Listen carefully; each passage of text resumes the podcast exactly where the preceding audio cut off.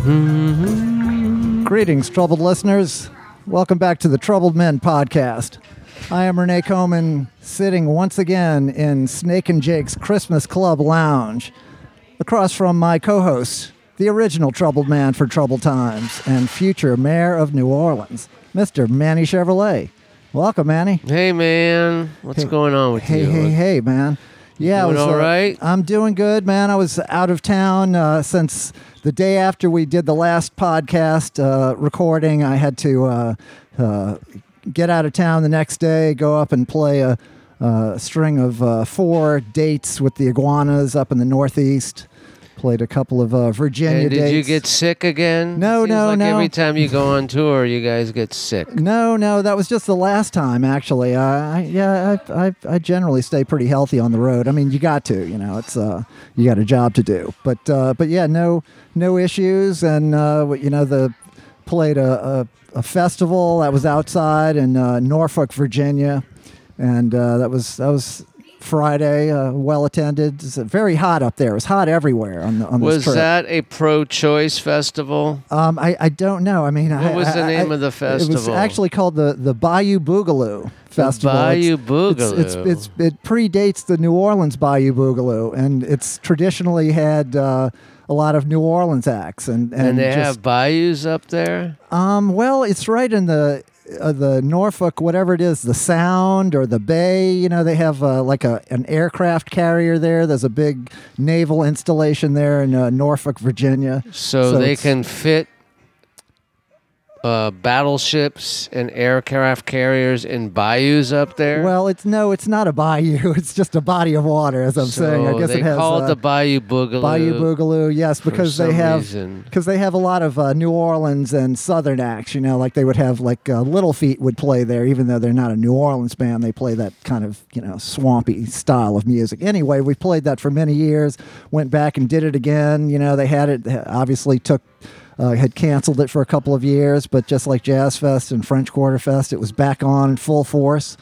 Uh, a lot of New Orleans bands up there. Saw some former Troubled Men podcast guests. Uh, oh, yeah? Like who? Us. Well, Brad Walker played uh, right after us, saxophone player. He was playing up there with uh, the, the New Brad. Orleans Suspects.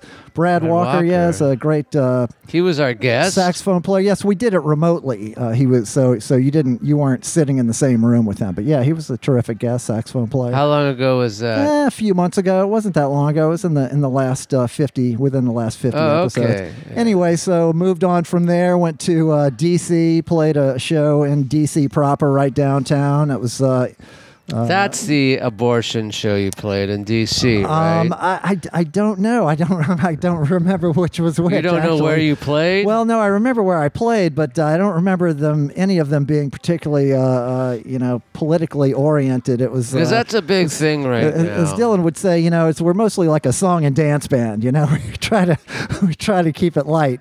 Uh, Dylan, so, uh, he's still alive. Dylan, if Dylan is still alive. Yeah, I just saw him. We, we saw him. Uh, Uh, what do you mean we? I didn't see him. Me and my family saw him a couple of months ago, and I talked about it on the podcast. Oh, yes, really? Yes, still quite alive. Um, and then we uh, then we played in Annapolis, Maryland. So another another big naval installation. We were hitting all the hot spots up there. Well, that sounds fantastic. Yeah, so uh, really and, and uh, you know, everybody got back. Uh, all the shows were well attended, and uh, everybody got back healthy. We're going to be here for a few days, and then. Uh, Uh, take off for Hawaii.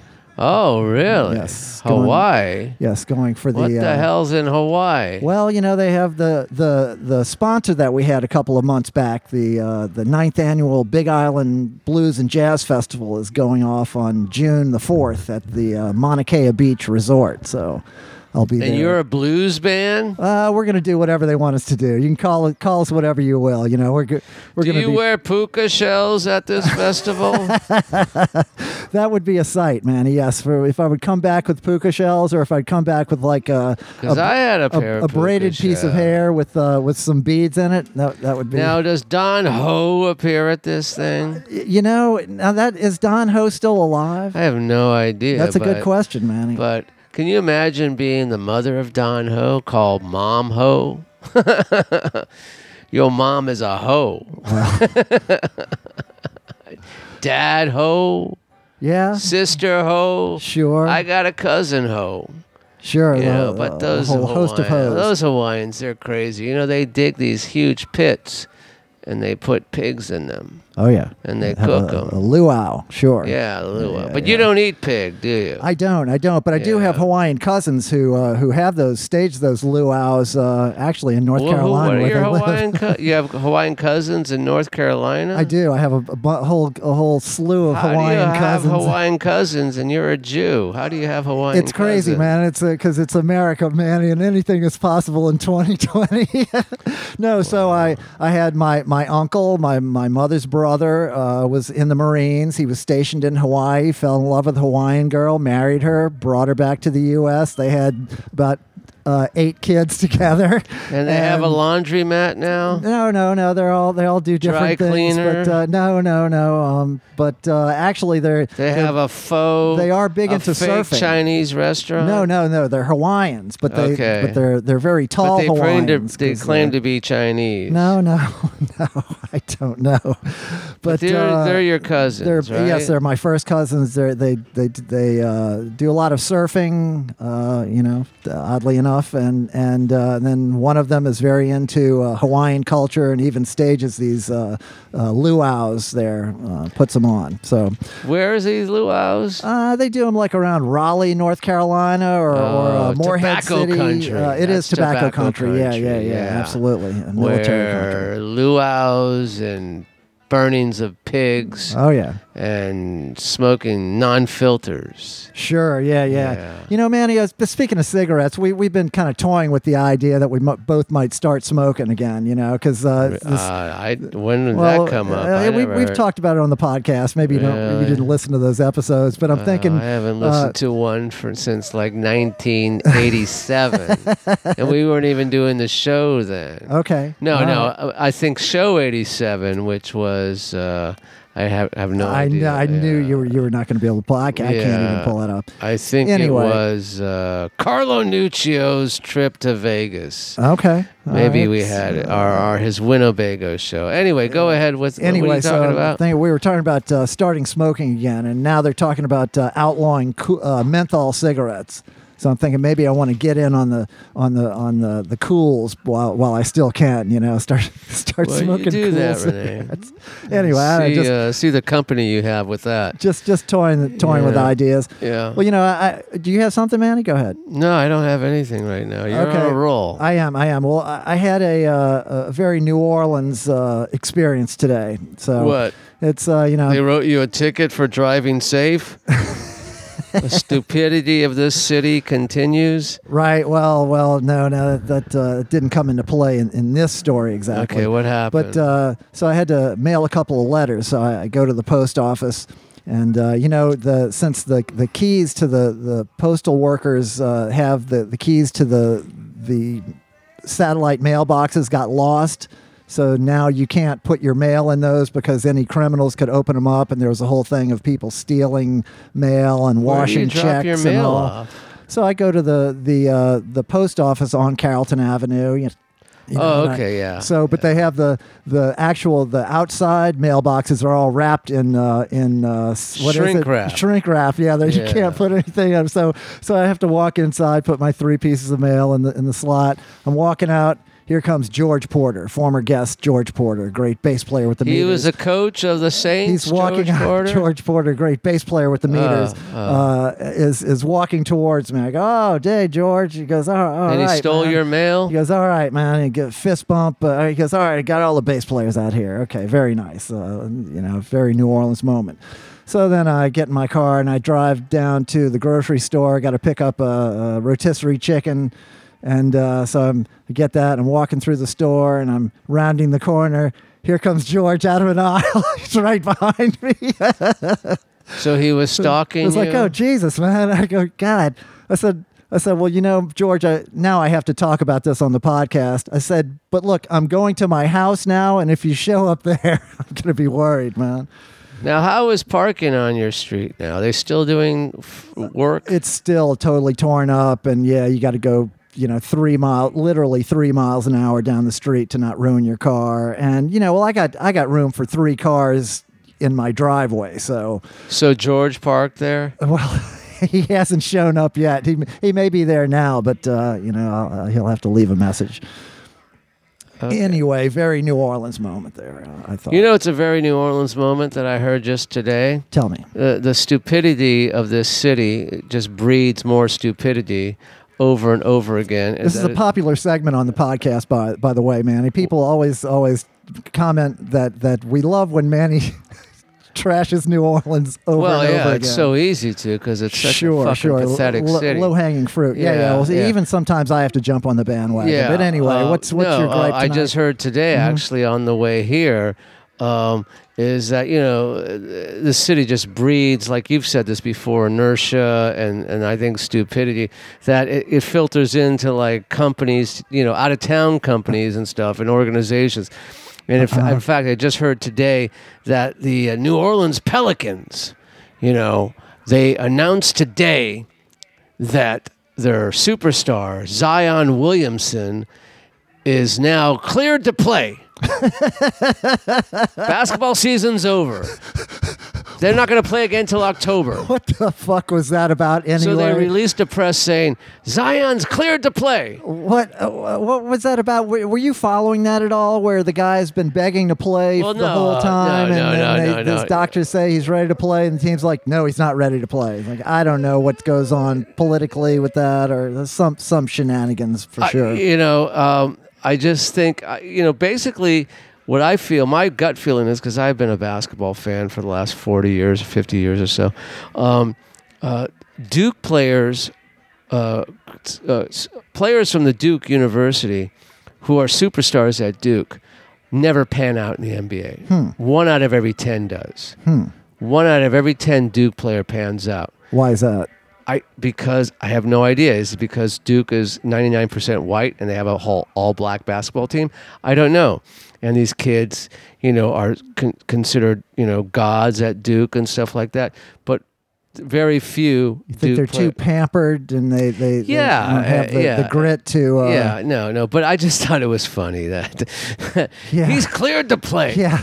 As yeah, the we, N B A finals are around the corner, right. The Pelicans are not there. Yeah, we could have used him in the in that uh, that, that. I don't know the, if you could have or not. Series. No, I don't, I don't know. know. We'll see what happens. But yeah. I just thought that was hilarious that, you know, uh, that he was cleared to play, yeah. even though their season's over.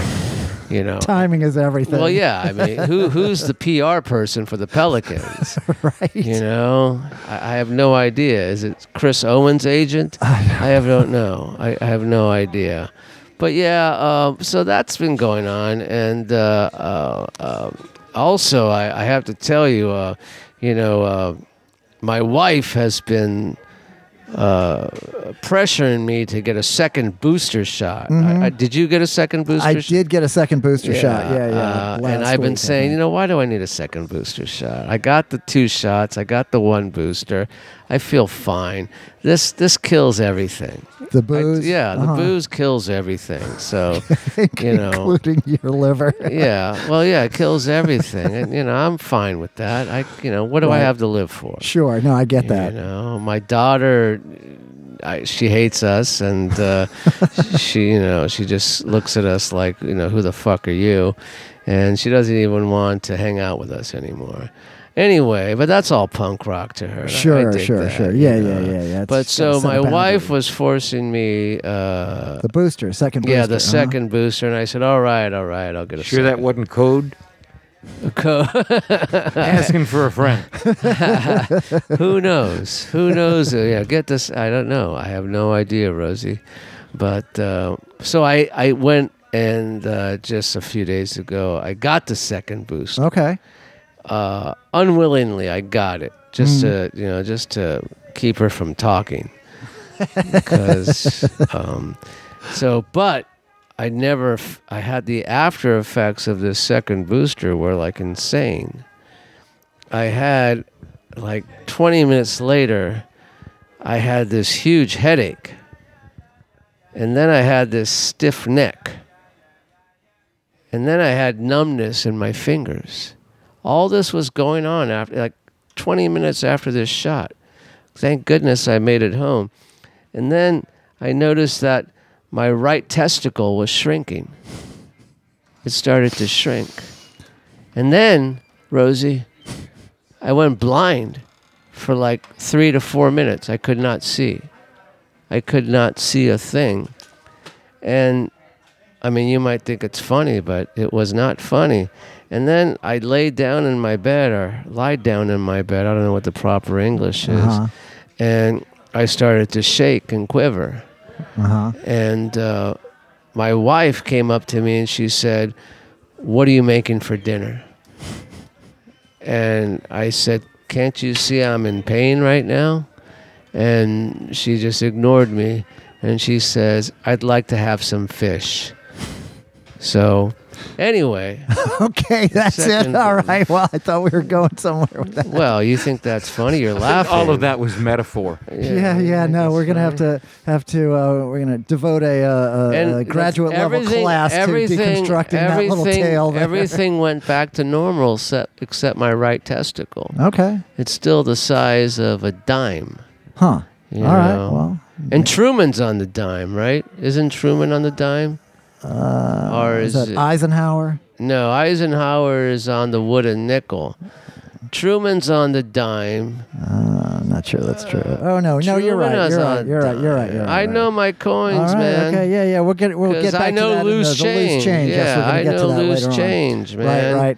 Well, uh, well, Manny, uh, you know, we we got a, a couple of minutes here. I guess we really should be getting to our guest. Um, But but we lost a great today. Did you see uh, that? No, who's that? Ray Liotta. Oh yeah. We lost Ray Liotta today, and and I was they actually as they were flashing through his career, they flashed uh, uh, not the real the real juicy part of the scene, but one of one of the most powerful scenes. Oh yes, one of our favorites. Ever scenes. see? Yes, yeah. yes. Where the it's from Goodfellas. Where it's, he uh, beats acro- the hell, he pistol the whips from, that guy. Yeah. Across the street from his we girlfriend's We used to watch house. that over and over again. Remember, like twenty where, years ago. Yeah. Where, now I heard I, I heard somebody talking about that that scene, and and they were they were saying that when they cut the movie for television, they they kept the scene in, but they they cut it down to like three pistol whip strikes with a cut in between. But the actual theatrical version oh, is something like, like twenty-eight yeah, yeah. strikes with no cut yeah. at all. Well, yeah. Now, what I did, I, I just hearing, was he sick? Um, didn't say he was sick. He was like sixty-seven, which is not very old. But was uh, it revenge from the pistol say, whip? Maybe? Well, I, I didn't say that. It said he, he passed away in his sleep in uh, somewhere in South America. That's like, the way to go. Don't yeah, you yeah. Think? Oh yeah. Dominican yeah, yeah. Republic. Dominican Republic. Domin- okay. Yeah, well, all right. Central fuck America. Fuck the Dominicans, man. I well, hate the Dominicans. Uh, now you had to bring that up, Rosie. So yeah, yeah I don't like Dominicans. I love all peoples of the world except Dominicans. You know uh, that, Rosie? He's got an axe to grind. Something. Something went. Something went down. Yeah, something uh, went down. You don't remember the Padre Delio? Yeah, yeah. All right. Como? No, so yeah, Ray Liotta, yeah, he was a good guy. Yeah, yeah man, some great he, roles. Uh, he, uh, he, uh, his, I don't know um, if he was, his first marriage, he had a uh, Vegas Elvis marriage. Hmm. That I happened to be in town for, and I heard about it, and so all the people were trying to find where they were going to party after that wedding, and the word was going out, where where's Ray and his wife, and she was hot, man, she was a hot thing. And then basically I think he just went back to his honeymoon at Caesars and tried to make a baby. I don't know if they ever, but about two weeks later he was on Letterman, and he showed video of his Vegas wedding with Elvis uh, minister and stuff like that, which was kind of cool.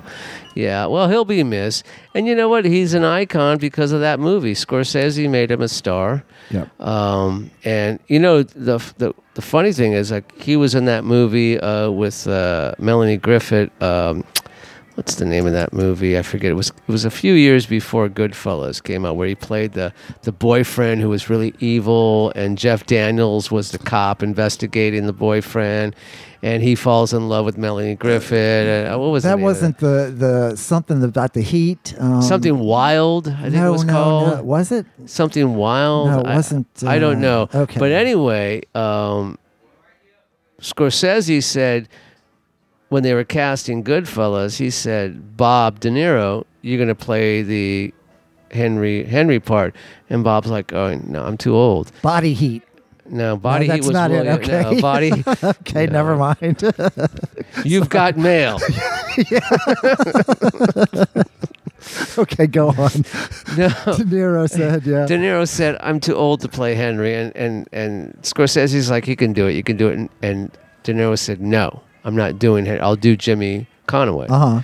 And which was perfect. De Niro was smart. He said he told Scorsese, "Find this guy Ray Liotta. He was in this movie. Huh. It's called Something Wild." Okay, all right. It's called uh, now that my memory's jogged. Yeah, it's called Something Wild. Okay, it's a uh, who's the fucking director? I, the guy who directed uh, Silence of the Lambs did huh. Something Wild. Okay, uh, he also did that Talking Heads uh, concert film. Okay. Uh, uh, All right. Anyway, the, the listeners are screaming at the at the yeah, they're uh, screaming like, right Manny, now. You're right. Renee, you're wrong. Manny, you're wrong. You know. All right, right into us. Yeah, right folks. Into yeah, it right yeah, now. You can, uh, yeah, you can. Yeah, uh, you can. Yeah, uh, yeah. Uh, but anyway, podcast at gmail dot com. Uh, so De Niro told Scorsese, "Get Ray Liotta for the Henry Hill part," and he read him, and Liotta was living in New Jersey with his parents at that time. And he had just made a, a few big parts, you know, mm. Something Wild, some other stuff. And his dad drove him into New York, and he's rehearsing with his dad in the car, the lines, you know, the audition. Mm. And he got the part, you know, he's got the part. But, you know, like, De Niro's helped a lot of actors. In fact, remember that movie, Do the Right Thing, the Spike Lee movie? Spike Lee wanted uh, De Niro to play the head of the pizza parlor. Oh, okay. And De Niro said, no, Spike, I'm not doing it. You should get Danny Aiello. Right on. And Spike said, oh, yeah, he's pretty good. yeah. yeah, and it's it's an iconic part, yeah, for sure. Yeah, it's a man. great yeah, part. Yeah, yeah. And so, you know, De Niro's helped a bunch of people get right parts. Right on. Shout out not to... Not me, uh, though. Not, he never, helped, he never well, helped me get a part. Not yet, Manny. Not yeah, well, yet. You not might, yet, might just, you're, you're, yeah, you're uh, aging yeah. like a fine wine as, yeah. a, as an actor. It's, uh, yeah, well, now Ray Liotta's gone. When they, you know, That's it might, really be, sad might, because might be, he's, uh, very, he's like our age, isn't he? A few years older well, he's ten us? years older than us. Oh, yeah, really? Yeah, okay, yeah, then yeah. we got a shot. Right. Well, uh, Manny, we should get to our guest because he's he's not going to push his way in here. I can tell already. You know, a, he seems shy. He's well. Oh yeah. Well, you shy. Well, he's he's he's like a definitely. He, he's like the the, the racehorse uh, behind the gate. He's he's he's he's ready to go, but he's, he's but the jockey hasn't whipped him yet. Right, right, right. Right. Well, okay, so uh, can we can we get to our yeah, guest here? Sure. All right, yeah, so uh, this is a guy. He's, he's a, a native New Orleanian, or maybe I'm I'm letting uh, t- too much out of the bag by saying that. Uh, so, but we're going to get to all he's of it. He's a naked he, New Orleanian. Uh, he's uh, well, try to be. At times, yeah. he's he's quite naked, I'm sure. Uh, but he's uh, I was looking up his his uh, looking him up on the internet, and uh, even though we've known each other for a long time, it's uh, his LinkedIn page uh, describes him as a as a music business professional. So, that's a lie. So I want to want to hear about that, but I know him as a he's a music fan. He's a conga player. There's no profession he, in the music. He, business, he's uh, right? he's uh, been very forthcoming about his uh, speaking about his time uh, in the uh, in the service uh, during the Vietnam era. So we we want to hear about all this stuff. Without further ado, the great Rosie Rosado. Welcome, Rosie.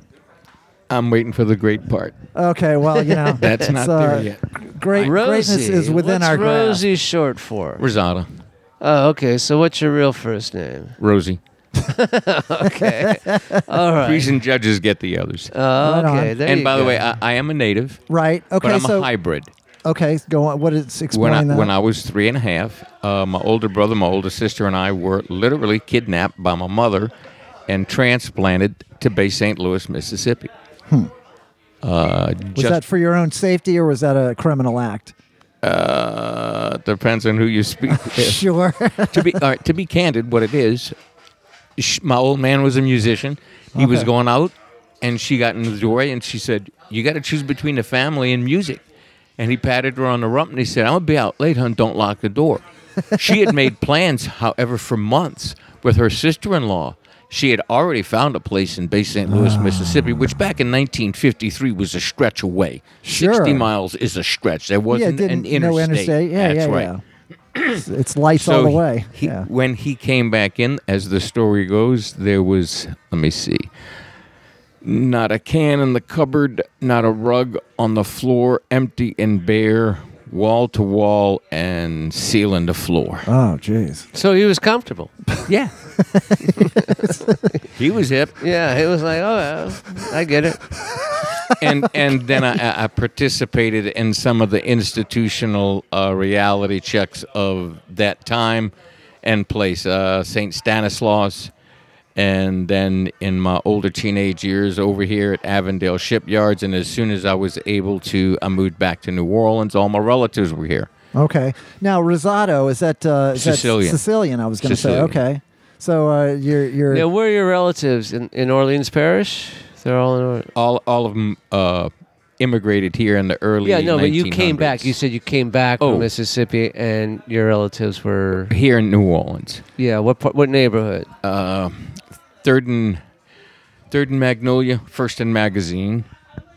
Okay. So what ward is that? Well, I don't know. Kind of, kind of garden district, sort of, or you know, I don't know. First and Magazine yeah, yeah. back in the nineteen fifties uh, was uh, Irish Channel. Still, yeah, or, yeah, it, yeah, and yeah. it was a bit of a rough and tumble place for my pop and his sister and brother growing up. Okay. Uh, my memories was it was just a chill spot. Right. Now, what did your father play? What instrument? Bass fiddle. Well, actually, he played every instrument. All right, here's the deal. My grandfather, who moved here from Sicily, was a professor of music. He taught all instruments. And he had a place on Magazine. And uh, Annette, Frango, and Santo, the three siblings, all were taught every instrument. Yeah. His preferred instrument was bass. Uh-huh. Bass fiddle or uh, tuba. Oh, okay. But nice. they, they did all learn how to play everything. Very cool, man. So so that was uh, so your father grew up in that, that environment and he was a musician. Right, right. Very cool. So he did other things too. So yeah. and this is uh, this is during the, the fifties well, my, and my, sixties that your father me or my about pop. your father. Your father. No, my pop was uh, he had the court of uh, He had the house band at the Court of Two Sisters in the late thirties. Oh, wow. Okay. Going way back. Yeah. All right. Nice. He was born in seventeen, so... Okay. By the late thirties, he was already a young man. All right. Yeah, you're you're maybe like a, a generation older than me and Manny. Um, One would probably consider uh, that, uh, yeah. About, just, but uh, only about that. Not not even... Uh, not, half a generation. Half a generation. Maybe. Right, sure. right, right. nineteen fifty versus sixty-two. There you go. There you go. sixty-three, right. Um, but, uh, so... So, so you you wind up back in New Orleans as a as a uh, teenager, eighteen year old, or something. All right, there's a couple of other tales that drop in that you'll enjoy. Okay. I was expelled from the seminary when I was fifteen. Good. And the reason I got expelled. Did you a solid? Go ahead. The reason I got this was a seminary up in Jackson, Mississippi. It was a there were less than two dozen of us, but it was uh, attached to the coeducational high school, Catholic high school for Jackson, Mississippi, circa nineteen sixty-five. Mm-hmm.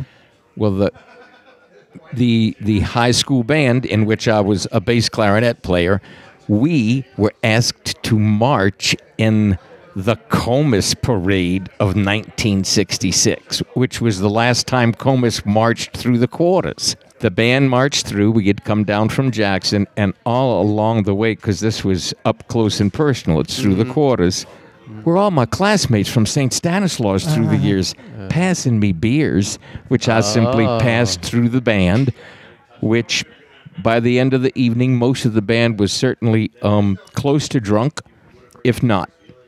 Uh, okay. I won't give any further details other than I was expelled from the seminary the next day. All right. Well, again, they they, they, they probably worked out for the best. It was okay with right, me. Right, right, right, right, right. Yeah. We had a, an event that was mentioned a, a couple of shows back, Manny. I don't know if you recall when we had uh, Sidney Smith on at the two hundredth episode.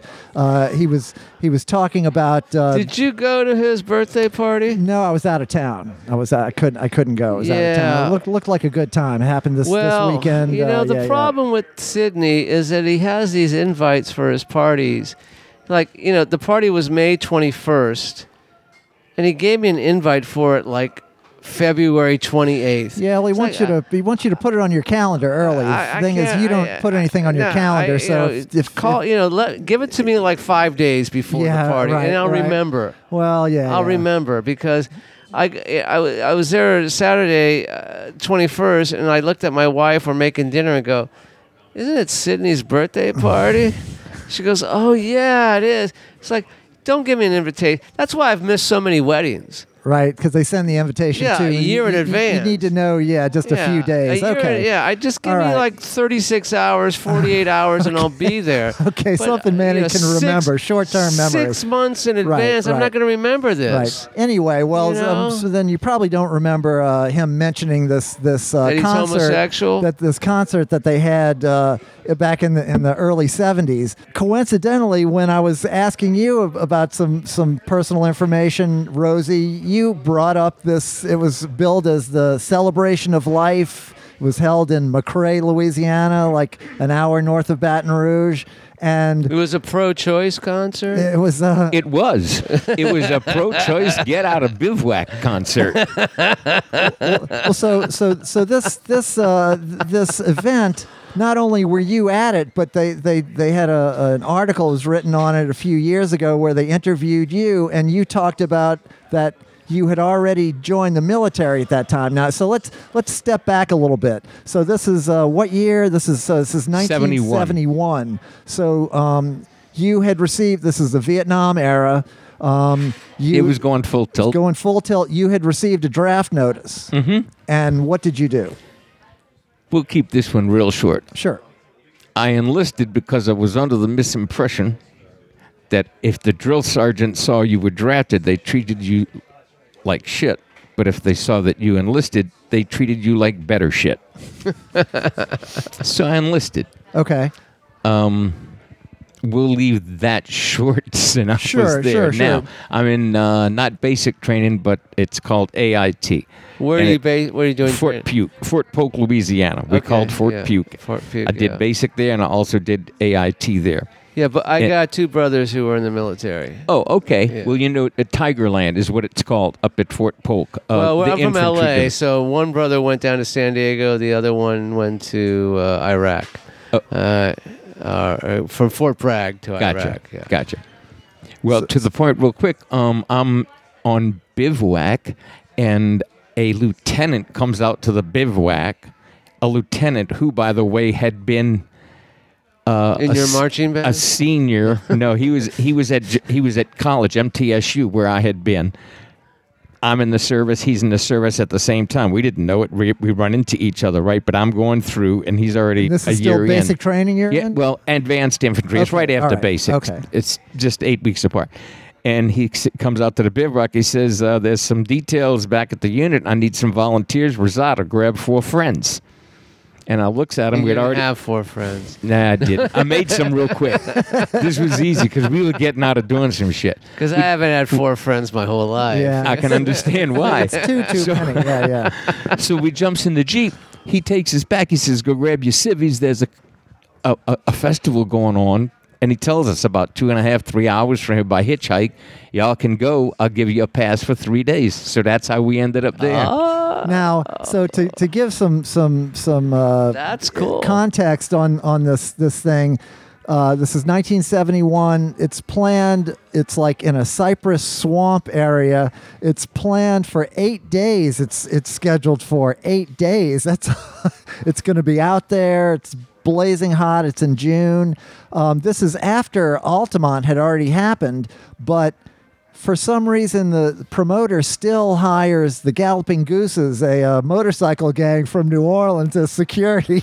so, so they immediately. God, that's a really tough name, Galloping Gooses. Well, it's yeah, not like you the know, Hell's Angels or anything like that. Well, uh, it's Galloping they, they, Gooses, they, they, it's like they, a gay they, biker they, they, club. Yeah, yes, I don't me. know if I don't know if I'd want to say that, man. They, they they sound pretty dangerous, but. Uh, But, well, bring them on, man. Well, yeah, no, not anyway. That's Manny Chevrolet speaking. But, uh, but uh, so, so it's you get there, and, and I read one other th- description of it where they said uh, Quint Davis uh, brought a, a a busload of New Orleans musicians to the to the festival, and because he was met, not only had he, he had run a, a couple of Jazz Fest by that time, but he was still a manager of a lot of people, you know, manager of a lot of New Orleans artists. He brought them on. They got off the bus. He took a look around. He said, "Get back on the bus." They turned around and left. So you were there. Mm-hmm. It was a sloppy, muddy mess. Um, we who were there from my unit, we didn't give a shit. We weren't on base. Yeah. And we were listening to what music they did have, which I, I can't remember. There were some blue lightning um, things coming off the stage. We were all tripping pretty heavily. Okay. um, oh, I can tell you cool. what we saw, which we know w- wasn't real. Yeah. But we enjoyed ourselves. Well, I, re- I read you said, well, it was it was horrible for everyone else, but we were used to everything being horrible, and we were we had the right clothes, we had ponchos, we had water. We were happy because there were girls and music, which was a much... yeah, a huge improvement over what we were doing. Yeah, and plus we were all getting ready to go overseas, so anything was great. Okay, now you you uh, I, I saw a video where you were talking about enlisting, and you were saying you put in for stateside uh, request to go to California. Other than that, you wanted to go to Vietnam. Now this what, is true, boy. You got into some weeds on me. Now, um, now, now, what yeah. was what was your, where was your head at uh, politically? Um, you just, just got back what, from that concert. What were That's you? Where what his head were you? Was at. What, I can, where were I you can, coming from to okay, explain can, to us how you know you were you were anxious to go to Vietnam? Not anxious. Okay. All right. Nor eager. Okay. This might sound uh, off, but in some sort of a Greek element. Uh, uh, a Roman element, a um, you know, you go through enough Latin classes and you read about different wars, right? Mm-hmm. And then for myself, growing up in the fifties with the John Wayne movies and all this stuff, this was an element to test one's mettle. Mm-hmm. Uh, but that being said, I have a duality on a whole bunch of things regarding stuff like that. It's like, well, how can I? It's kind of like you're on the top of a cliff and you don't have to jump, right? Mm-hmm. None of your friends jumped, right? But you go, well, that motherfucker jumped, and if he can jump, I can jump. And you get to the edge of the cliff, and you go, oh, fuck this shit, and you're back up. Well, in many respects, I believe, I believe that that is what was occurring culturally. Mm-hmm. I'm pretty certain that's what it was. Okay, right, right. So, but it seemed like something that uh, the, the excitement... A contradiction. Okay. Right on. I, I went to demonstrations. I demonstrated against the Vietnam War. I knew that if it came down to the choices, it was go to jail, um, say I'm not going to do it, I'm a pacifist, go to Canada, or, and when I say go to jail, just say I'm not going to go. Good, put me in jail. Mm-hmm. Or say I'm a pacifist, go to Canada. Because I knew I couldn't get a conscientious objector thing. I, yeah. Slap me, I'll punch you. Punch me, I'll kick you. Yeah, I mean, excuse me, but this is going to go one direction. They're not going to. They're not going to buy you as a conscientious objector yet. I'm yeah. not. Right, and I'm not. Okay. Um. So therefore, it was a matter of, um, well, that was the choice. Now, and and just for stuff you don't know about me, um, played football in junior college as a walk-on. Okay. Um, what college? Pearl River Junior College, Poplarville, okay. Mississippi, okay. nineteen sixty-nine. What and position? What did they say I played, or what no, did what, I play? You played them all, probably. No, right? I played not jack shit. um, I was the best member on the third string. We had a we had a state champion team. We were undefeated. We were third in the nation. So uh, my being a walk-on, it was really, I was just an extra person there. Even though, yeah, I got a letter, I got a jacket and all that. Mm. But that was my mindset. And um, it was an easy leap for me to go from getting my draft notice a year later and saying, well, I'm going to enlist. And if I'm going to enlist, I want to be the baddest motherfucker in the area. So let me be foolish and do this. So I enlisted for one thing, but I got to jump school and they went, you got a fucked up knee. We're going to give you your year back. And I went, great. And then they said, do you want to go, getting back to your point? Uh-huh. They said, so while we get the paperwork straight, giving you your year back, because I had to enlist for three, not go for two. What does that mean, you get your year back? I enlisted for a certain training, mm-hmm. and uh, special forces, which uh, I didn't do any of it, because the first step in it, before you even get to Ranger School, is to do airborne. I get to airborne, which is only a four-week run. And the first you, week, they, they went, you can't do it. I was right, disqualified. Right. And I said, well, wait a second. If that's the case, you didn't let me out. They went, oh, no, no.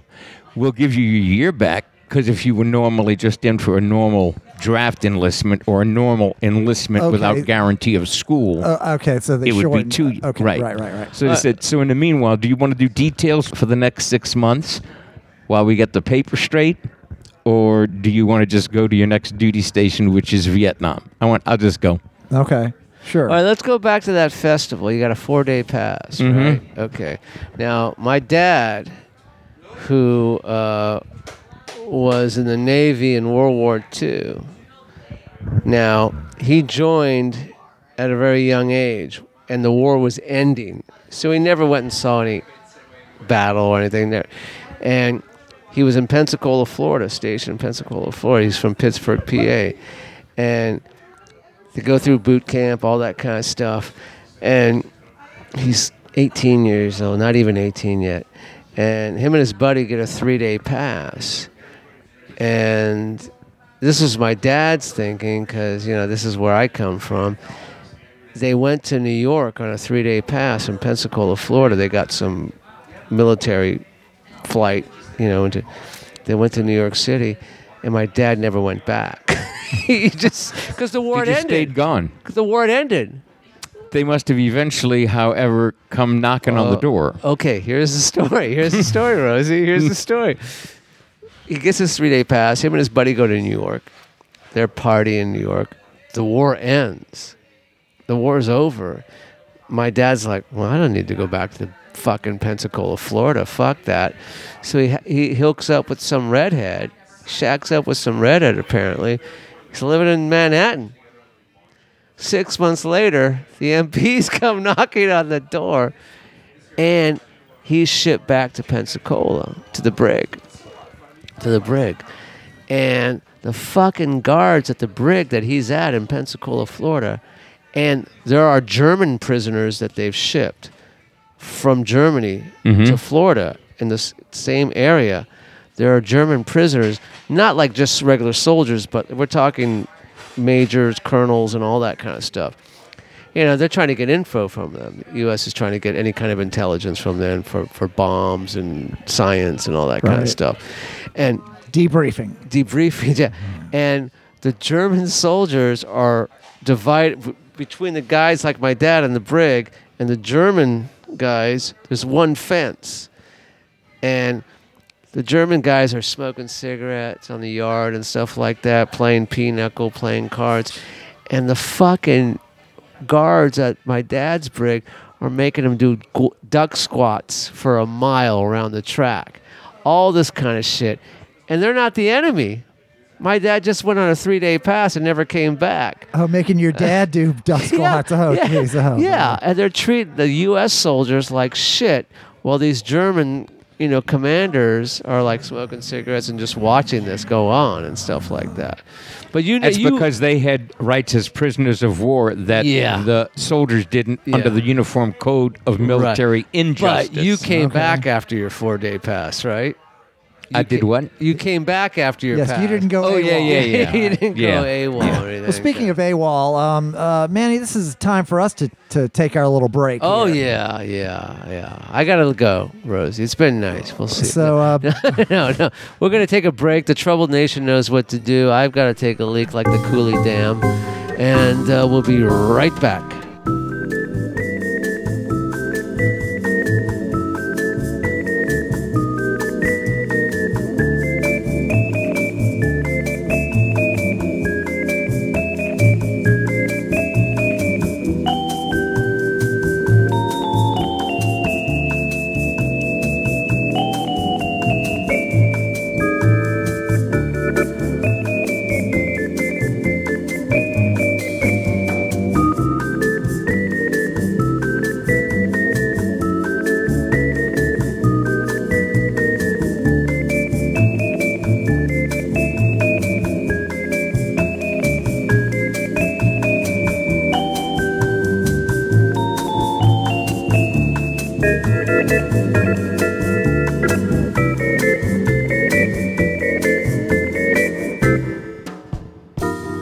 Back. Back with Mister Manny Chevrolet. I am Renee Coleman. Yeah. Back with our guest, Mister Yeah. Rosie Rosado. Now, Rosie, uh, I'm not sure how many of these episodes you've listened to, whether you've just listened to uh, most of them or all of them, but uh, or none of them. I'm sure you're. I'm sure you're aware. If you're like me, it's none of them. I'm sure you're aware of our uh, our history with sponsors, which has been spotty at best. Um, and uh, you know, su- not surprisingly, we're back to our original sponsor, which is. Loose change, Rosie. Yes, loose change. Manny was talking about the, the Truman dime earlier, and yeah. uh, you know, but it's it's not limited to dimes. They have uh, uh, pennies, quarters, nickels, half dollars, silver dollars. Susan Anthony's. Susan B. Anthony's. Susan very B. good. Okay, yeah. I like that. The uh, she's very on the, nice. Very she's nice. on the. Two dollars. It's a dollar. It's still she, a dollar. Who's on coin. The two dollar coin? Wasn't there a two dollar coin? It's a. The three, uh, the three dollar no, bill. Drunk, yeah, no, but no. Uh, but anyway, whatever is whatever denominations of coins you have, whatever denomination you, you may practice uh, as a religion, even we will uh, take Canadian coins. Sure, yeah, yeah, yeah. As long as you convert it to uh, to to New Venmo coins. Uh, and and PayPal, and uh, you know, again, we are a listener supported operation, so uh, you know, get some skin in the game. If you're listening to the podcast, if it's worth your time, certainly it would be worth a little bit of support. So, uh, you know, we, we have the, the Venmo and, and, and PayPal links in the show notes, and as well as on the uh, the Facebook page. We also have the, the Patreon page. You can join. It uh, happens automatically because you're automatically going to listen to the podcast and you're automatically supporting it. Uh, anyway, uh, beyond that, you know, uh, follow us on social media, Facebook, Instagram, and subscribe to us wherever you're listening to this podcast, whatever podcast you app. You don't uh, seem like a social media kind of guy. Do you follow any of that stuff, Rosie? Not by many people's standards, but uh, I participate. Yeah, yeah, he's on there. He's got a, a presence. I've got a Facebook he's presence, got, he's that's got, all. He's got more of a presence yeah. than you do, Manny. Oh, well, um, that's good. Yeah, yeah. But uh, but so, uh, yes, uh, rate us, review us. You can uh, give us five stars. You can say, uh, uh, fuck Manny I'm and Renee, five stars. So we yeah. like that. Um, yeah. Uh, what else? Oh, and we have a, a shout-out to a longtime listener, uh, big fan, Bill Pichette. Uh, we've spoken about him before. He really loved the two hundredth episode and uh, and reached out and wanted to support us, said uh, that was well worth uh, some support. So thank no, you. He's a drug dealer, Thank you, Bill. Right? Bill I, I don't think he is. I think uh, he's an entrepreneur, but uh, okay. I think of the legal variety. He's a, he's a do-gooder. Um, now, now, now, Rosie, when you beat the, the microphone against your head like that, it doesn't play in an audio podcast. If this, this was on on uh, filmed, it would it would the, the joke would work better. But uh, it really just sounds like a like something is going wrong. It um, is. It's something is going wrong, terribly, terribly wrong. Anyway, um, yeah, I think that's that pretty much covers all of this. And uh, so. Uh, Rosie, back to our yeah, guest. Okay, you go to Vietnam. Rosie Rosado. Let's fast forward to you've done all the stuff here.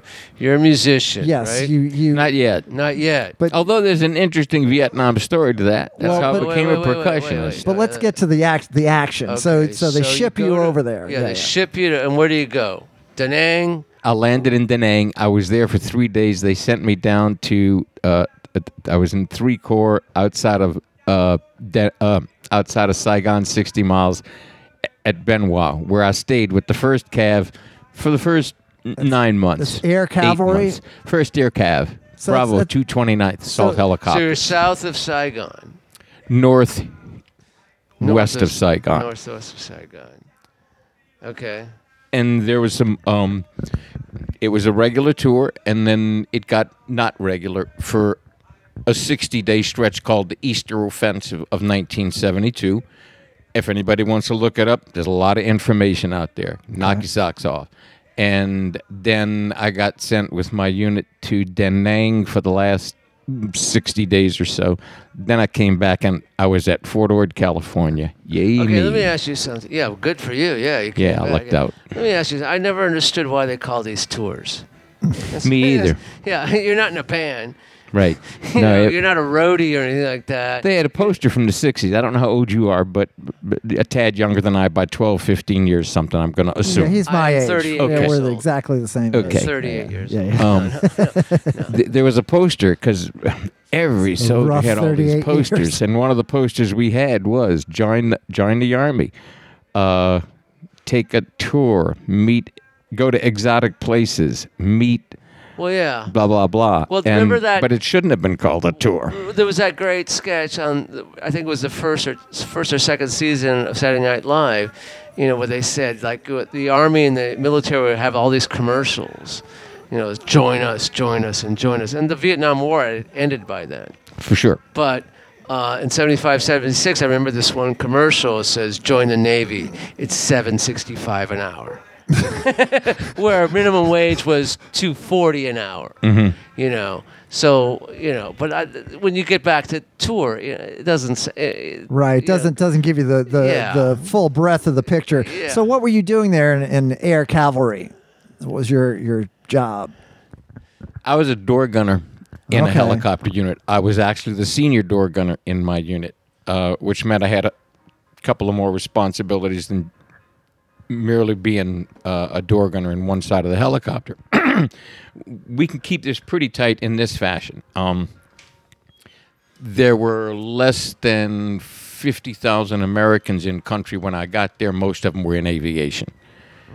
Uh, it, The majority were in aviation. Okay. It had become a, an air war by that time.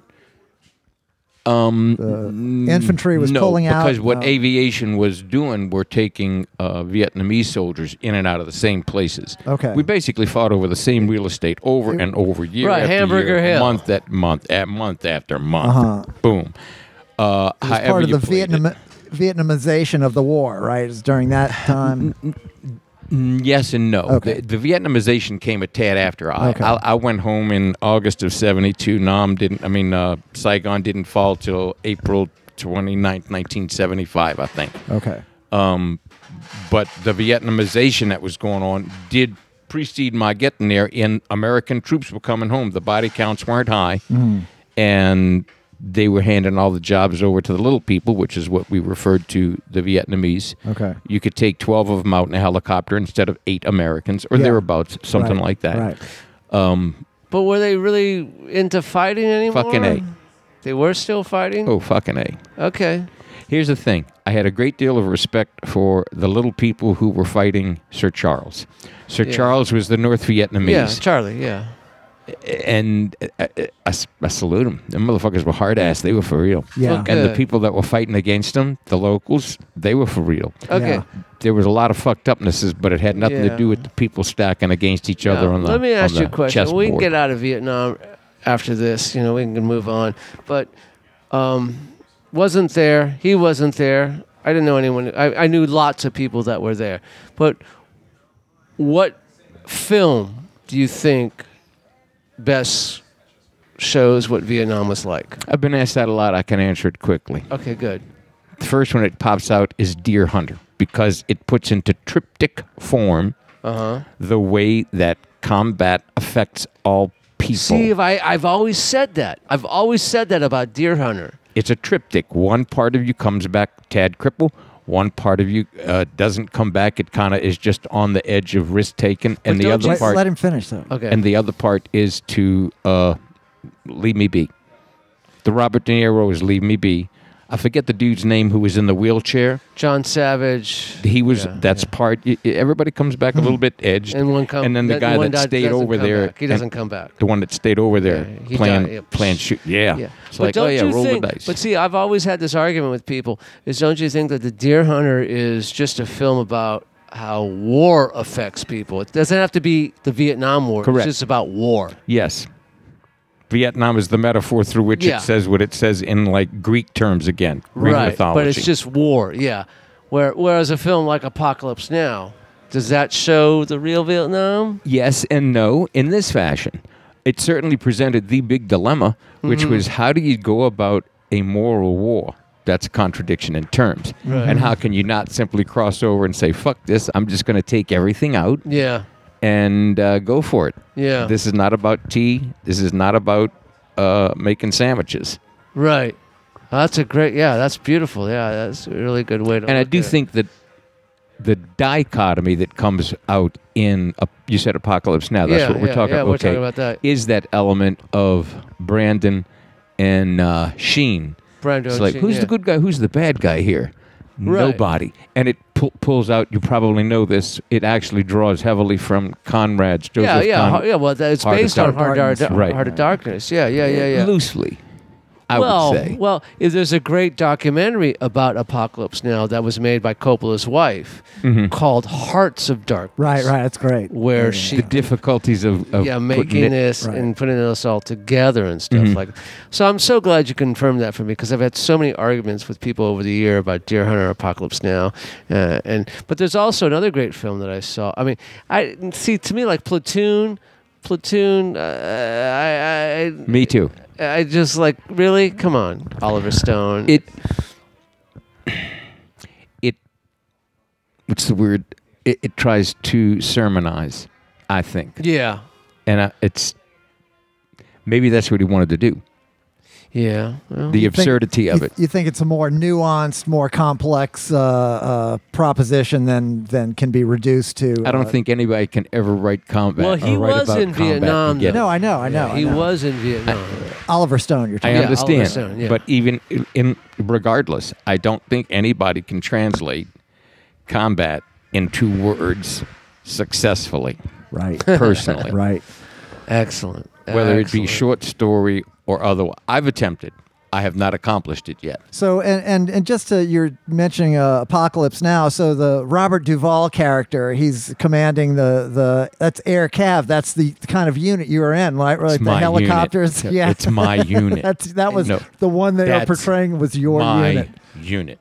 But you weren't a that's surfer. That's the first Air Cav. That was, uh, as a matter of fact, the same thing. And we were soldiers once. Ben Young. That's my unit. That's the First Air Cav. That's the two twenty-eighth and the two twenty-ninth assault helicopters. Wow. Okay, so we know what that looks like. We've seen, or, or at least we've seen a, a portrayal of, of your service on, on screen. But, yeah, so yeah. Duvall's character, is he really doing death cards? Is he throwing out death cards? Ace of Spades, Two Queen things. of Diamonds. Two things. Um, ground pounders use them uh, more. Mm-hmm. But fly boys also used them with abandon. Okay. It wasn't as specific as what that scene is, yeah. which is hands-on, no pun intended. Right. Fly boys, we could just throw pamphlets out, which we did, of all sorts of stupid, trivial, trifling, adolescent all shit. Right. So you come home. What are you doing now? You come home to New Orleans? Now, what is that like? What kind of shock, man? You're over there uh, and you're back in New Orleans. Holy moly. Again, boy, talk about not having words. Yeah. It's um, World War Two, which your pop was in. They came oh, back. No, we never did it. I understood. But, yeah, but in, in that close, war, as you yeah. well know, historically, they came back and they were all together. No, no. They, well, they that too, but that's bullshit.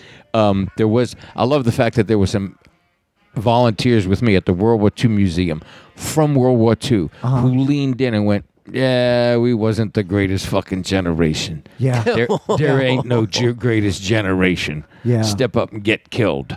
That's yeah. your turn. That's what their attitude was. Right. But back to it. They came back on ships and were able to digest and process stuff over a six to eight week period as they processed out. Plus, they frequently went over as a unit to boot. Mm-hmm. In Vietnam, they figured that that's not the way to do it, that it is better to roll them in and out individually. One at a time, one at a time, which is what we did. So when I got back, it it went from um, out of order, basically, um, to this. But the juxtaposition of it was, for me, um, boy, there's there's a lot of there's a lot of noise and a lot of light in America. Yeah. And I was used to a lot of not. yeah. Yeah. It was jarring. Well, I mean, you've been through, and plus you've been through this experience that has changed you in some way. Wouldn't, wouldn't you say? I mean. And I had no idea it had. Right. All right. So you're, you, you, you were in combat though. You're mm-hmm. in combat. So you come home and, because the only Vietnam vets I've ever known in my life, to be honest with you, are guys who, you know, I was, I, I was a teen, a young teenager in the seventies, and and and, and I had neighborhood. I was living in a West Side neighborhood, kind of middle, lower middle class neighborhood, and a lot of Vietnam vets came home, and they all came home. They were either junkies. They were either junkies. yeah, they were, they were junkies, or they were borderline homeless. And and I befriended a lot of them because a lot of them were my best, you know, my neighbor across the street, his his brother, older brother right, came right, home. Right, right, right. Came older home. Brothers, yes. Old came home a junkie. Mm-hmm. And most of the junkies that I knew for, who were Vietnam vets basically blew their brains out. A lot of them did. Yeah. A lot of them blew their brains out. Uh, answering what isn't a question but kind of a rhetorical comment out there. Yeah. Mm-hmm. Um, a couple of anomalies. I was not only the senior drug, I mean, senior door gunner, I was also the company drug counselor. And uh, when I was first asked to do that, I told my sergeant to fuck himself. I wasn't going to narc on anybody. And he said, no. He says, I know you don't fly with people who are drunk, and I know you don't fly with people who are junkies. You just have, you, all you and your friends do is smoke a lot of pot, and I don't care. That's what he said. Yeah, oh, I wow. said, are you serious? Long story short, I became the drug counselor. He says, good, go pick one of your best buddies to be the other one. So we had a unit mm-hmm. that was keenly uh, pushing against junkies, saying, look, you can go work in maintenance. You can go and supply, yeah, but you can't fly. Yeah. Get the fuck out of our way. Yeah, and it, it was a matter of I had made waves early on before I became senior door gunner. With uh, if you're drunk, I'm sorry, I ain't flying with you. I don't give a fuck if you're a pilot or if you're a crew chief. Get the fuck off my bird. Right. Let's fight. Yeah. It ain't happening. Um, and, you want to come and, back alive? Yeah, it, exactly. Yeah. And I say that it, not with bravado or, or whatever. It just takes a few times for people to realize, okay, don't cross that line because he'll call you on it. Yeah. Um, um, and to your point now, when I got back, um, I, I, did I do smack over there? Fucking A. Yeah, they had good smack. Really that, good smack. Yeah. yeah. You, could, you, could, you, could smoke, you could snort it and really just go to dreamland. You could put it in a cigarette and walk around smoking it in front of officers. Nobody could tell. You could be as fucked up as you want. It was just function. Everywhere? I mean, it was... Yeah, by the yeah. time I got so there. So yeah. wasn't that the enemy's thing, though? Was that the enemy saying, let's give all these Americans nah, a bunch nah, of... No, no, wasn't that's there... American teenagers going, what you got? Yeah. Sure, yeah, sure, we'll give it a shot. Really? I mean, look, for perspective, since we are going down this rabbit hole, mm. your little finger, that, that last part of your little finger, that costs the equivalent of two dollars American. Your thumb, the last digit, that costs the equivalent of five dollars American. What is that, opium you're talking no, about? No, heroin, oh, pure geez. heroin. Yes. Real heroin. Yeah. Um, and they had opium, too. We we always had opium. But because I was the drug counselor, I knew when they were going to have piss tests, and there was a small oh, window. Oh, they had those back then? Really? They just started them. Wow. Crazy. And look, I didn't know that. They coincided with the creation of drug counselors, yeah. at least in the Army. There was a three-day window, but we, as the drug counselors for the unit, would be notified. Uh-huh. So we'd lean into our friends and go, look, you got three days to lay off. Okay. Lay off. The piss test will be over. As always, and you back, know, the Army yeah. always has a way to work it out, man. Yeah, you know? But watch the ones who couldn't put it down for three days. Right. Yeah, it's like, yeah. oh, bro, you can't be in the flight platoon no more. Well, I know, yeah, well, man. Yeah, I'll, well, go, I'll go to maintenance. Wow. Yeah. It was all good. Uh, yeah. But coming back, mm-hmm. coming back. Yeah, yeah. Um, the thing for me wasn't anything other than um, there was a, uh, a lack, a whole bunch of lack, a lack of uh, acceptance, I guess, a lack of understanding. Um, a, well, fuck ourselves. We we couldn't figure ourselves out for the most part. There are some exceptions that I know about when I say that, mm-hmm. personal exceptions. Mm-hmm. Those of my friends who served overseas, mm-hmm. who had a... Uh, a solid relationship uh, already, right? Yeah. Had gotten married straight out of high school or something. Uh, something of that ilk. Those who return to that yeah. seem to fare a tad better. Mm. Um, those of us who came back single um, and without a, a, a profession. You were just adrift on the wind. Yeah. So there was no yeah. was there yeah. no V A support then? Or oh no no no not no, at all. Okay. Back all right. So let's let, no. okay let's let's go. You come home, and what happens with the music, man? Nothing. Nothing happens with not your music. Me. I'm well, a late bloomer. Well, now You're you late, you. Yeah. Were, I, I heard that there was a, a Mardi Gras nineteen seventy-three story. Uh, all right, all right. Here's a good bookend to the military. Oh, Here's yeah, a good yeah, bookend yeah, yeah, military. Yeah, yeah. Okay. You heard the story about the, no, I the festival. Heard. No, the festival when I was in training. Yeah, yeah. Okay. Oh, yeah, the yeah, celebration yeah, yeah, of life. Yeah, yeah, yeah, uh, the four-day weekend you got. All yeah. of Vietnam happened. There's uh-huh. an eleven-month run. I get back. I got five and a half months left. I'm at Fort Ord. God bless. I only had to show up once a week to say I'm here and go away. I get out right days before Mardi Gras nineteen seventy-three. My old guy, who's the guy that taught me how to do my weapons correctly so that they would never jam overseas, my old guy, the Mayflower, who lived in California, mm. I says, do you want to go to Mardi Gras with me? He says, sure. So we drive in. I contacted uh, Tom Shop and his buddy from uh, Michigan. I contacted Dan Isaiah from uh, Illinois, Carbondale, Illinois, Lefty from Cleveland and his buddy. They all showed up for Mardi Gras seventy-three. We I shows them Mardi Gras. We do the thing. We went to a few shows at the warehouse, got freaked out by idiots shooting off bottle rockets. That's beside the point. Yeah. Mardi Gras Day, where they wants to go see Bourbon Street. And I'm going, oh, fuck. I take some down Bourbon Street. We're walking down Bourbon Street. I'm rushing. I'm bra- And I look over, and I see a fucking Marks-a-Lot sign. Tonight, nine p.m., Fess. Chris Owens? No. Pro- Professor no. Longhair. Professor. Oh, Professor I, Longhair. I walks up. It's closed up. Dude comes and throws the door open. What? I went... Does this sign mean Professor Longhair's playing here tonight? He goes, it's what the sign says. I says, I pulls out twenty bucks. I said, can you save us a table? And I points to everybody, and we all just got out the service, basically. He goes, y'all just get out the service? He's got some hair on him. And uh-huh. I'm th- thinking this is one of them moments. And I went, yeah. He goes, keep your money. I got out about a year ago. Come back tonight at nine o'clock. I'll get y'all in. I'm ah, working the door. Sweet. Nice. We get back. We brr, traipsed around. We get back. I see this massive line. I'm going, we're fucked. We ain't going to see it. I go up. Sure enough, he's on the door. He sees us. He parts the crowd, pulls us in. Professor Longhair is there at that table, uh-huh. and we're in this. Spook. Yeah, right next oh, to him. Oh, wow. And my friends have never seen anything like this. Right. And they were standing up and leaning over and... What um, club is this at? Fuck if I remember. Porter will remember.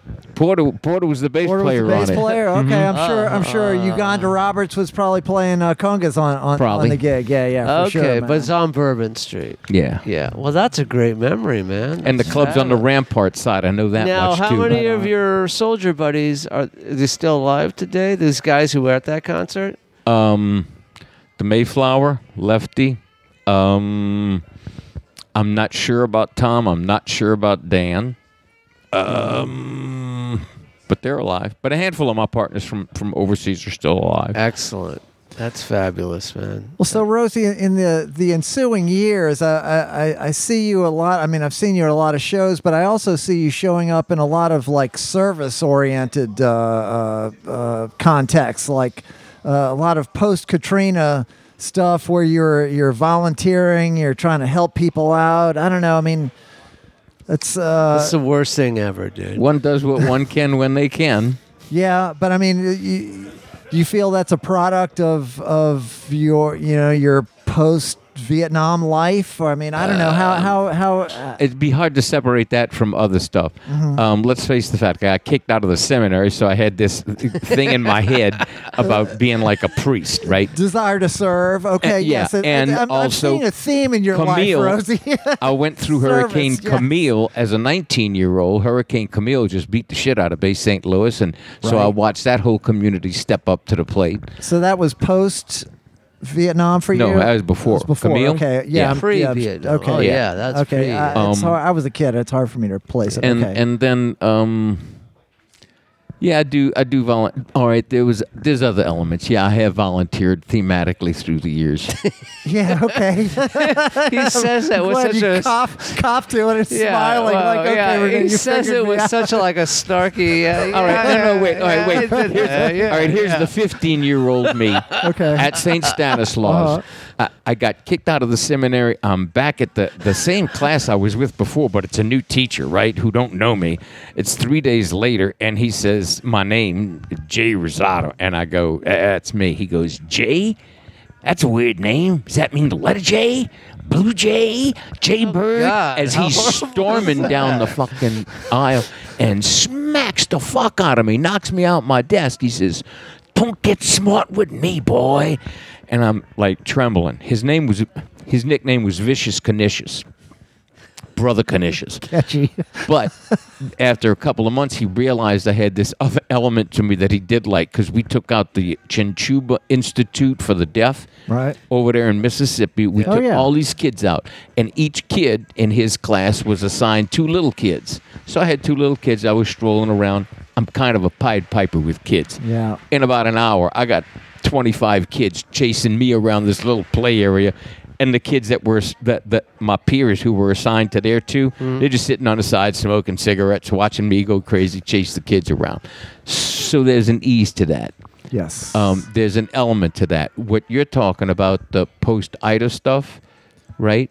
Well, yeah, yeah, all of it, man. I see you, you know, time and time again, man. It's like what Ro- Rosie lending a hand, man. You That's know, right. Rosie, uh, y- you know, and in a, I mean, you know, A A talks about this. It has this this idea of, of salvation through service. You know, it's like that's the way you get out of yourself, get out mm-hmm. of your own head is is by reaching out to others. That and that's also the stuff that comes out of veteran groups that I've been in.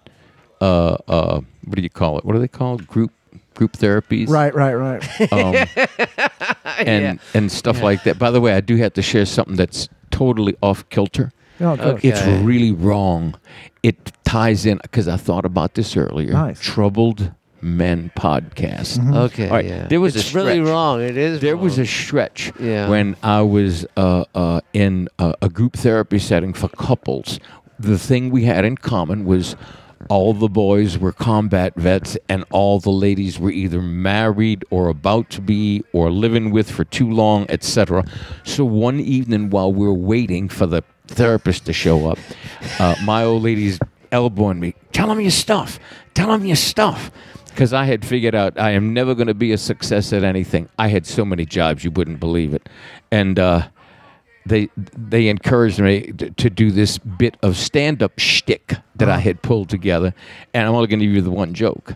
Uh, it's because uh, there's this mixed couples, and I go, all right, here it is, ladies. What's the most often phrase out of your mouth in the middle of the night to your husband? Come on, tell us the truth. And they're saying different shit. And I go, wake up! Wake up! Wake up! I'm not sure I get that. But wake up. It's the... the any lady oh, that, oh, okay, yeah, now I get it. Oh, okay, right. Oh, jeez. Oh, oh, wow. Mind you, the ladies cracked up. The guys right. look at me like, yeah. Right, right, right. Because it's...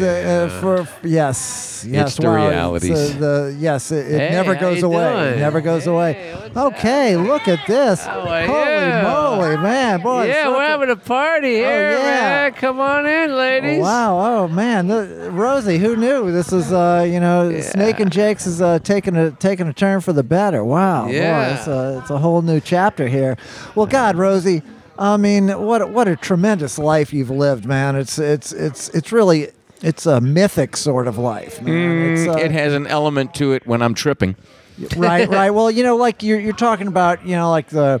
The uh, the the classical, you know, the the the Greeks, and you know, I, I always think back to Patton, you know, where in the movie Patton, where he's he's out on the plains, he's talking about how Alexander was out here, you know, uh, Alexander the Great, you know, and he's, he knows all these battles, you know, and like Rommel, you know, they're all.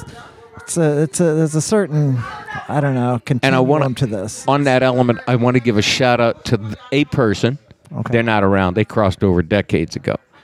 Who started me on a trek back to semi uh, uh, fitting in.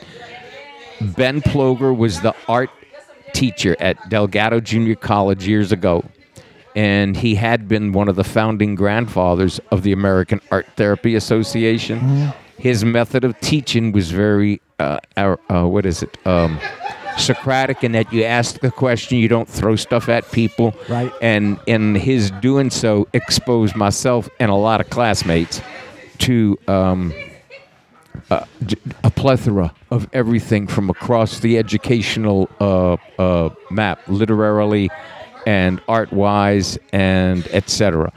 Um, that was had got me to kind of where you were saying, helping people and doing things, right. That kind of coalesced into, well, I can do that because I can't do anything else.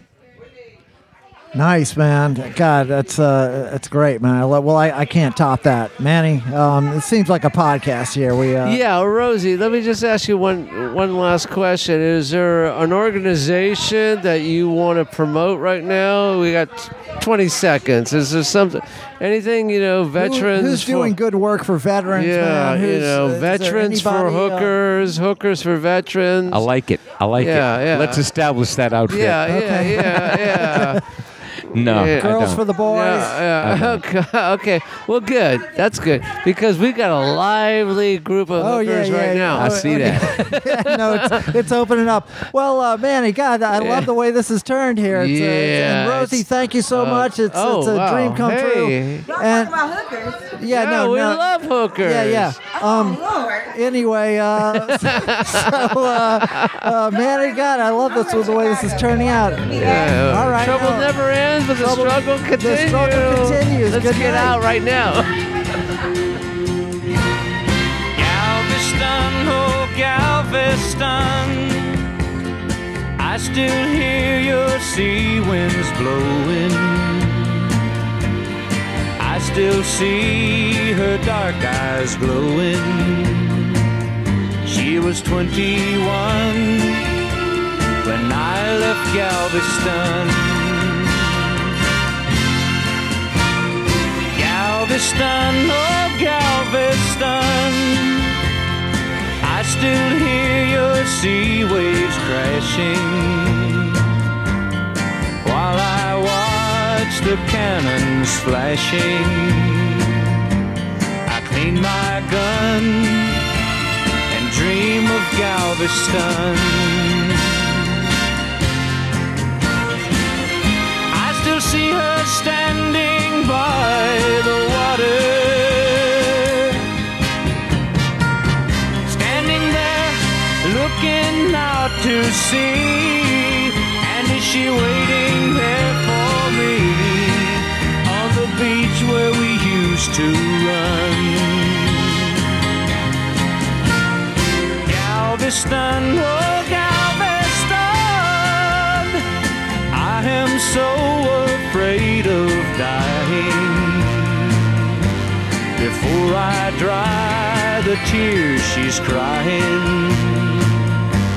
before I watch your seabirds flying in the sun at Galveston, at Galveston.